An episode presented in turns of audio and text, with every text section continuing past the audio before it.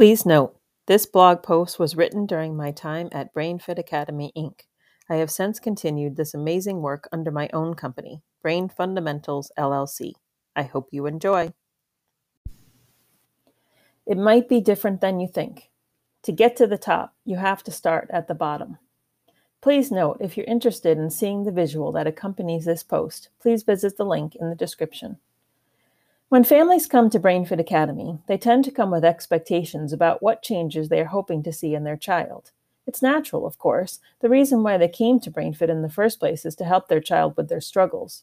Those struggles might be anxiety or ADHD, dyslexia, learning challenges, sensory processing, or a host of other things. As a coach, I also enter the client coach relationship with expectations that match the family. However, I've also come to learn that the changes we see during our time together may end up being different than is initially expected. And when I say different, it can quite possibly be better, more wide reaching than was the original intent. Why is that? Why would changes we see be so much more widespread than what a client came for? The answer is because it's all connected. When we work on primitive reflexes, we work on the brain from the bottom up. We work on integrating the earliest motor patterns that started as tiny babies. But here's the thing what you may see as being a symptom in your child can very well be rooted in the brainstem.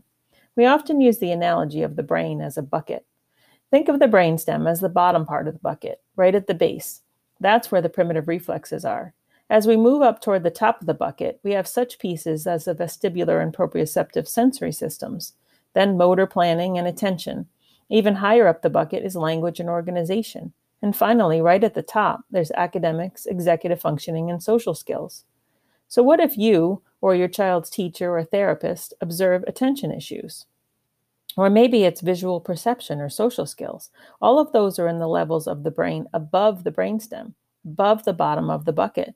No wonder why all that work you're doing isn't really helping all that much. You're not getting to the right place.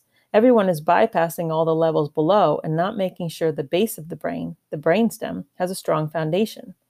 Now imagine that we unplug a primitive reflex cork, so to speak, and that bottom level, right at the base, and we unplug attention and visual perception, which are higher up on the bucket. And then we pour in water, which represents learning and knowledge. What's going to happen? Yep, the water is going to pour out those bottom holes, right? It's not going to get to the upper levels of the bucket the upper levels of the brain. Okay, now back to the original point of this post. My purpose is to tell you about how the results that we see may be different than what we think. I said how everything is connected, right? In that bucket, let's plug up those primitive reflexes again. We work on integrating the reflexes, and those holes in the bucket get filled. What happens? We can move on to the next level, and the next, and the next.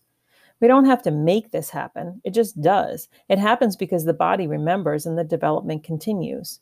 And then, well, then we see changes that we didn't look for going in. We often see development in the sensory systems, and we see focus and intention improve. We see emotional regulation improve. We see posture and motor planning and executive functioning skills improve. Families come to BrainFit with those expectations of what they would like to see change, but when the outcome is a little different, a little better, well, all we can do is celebrate.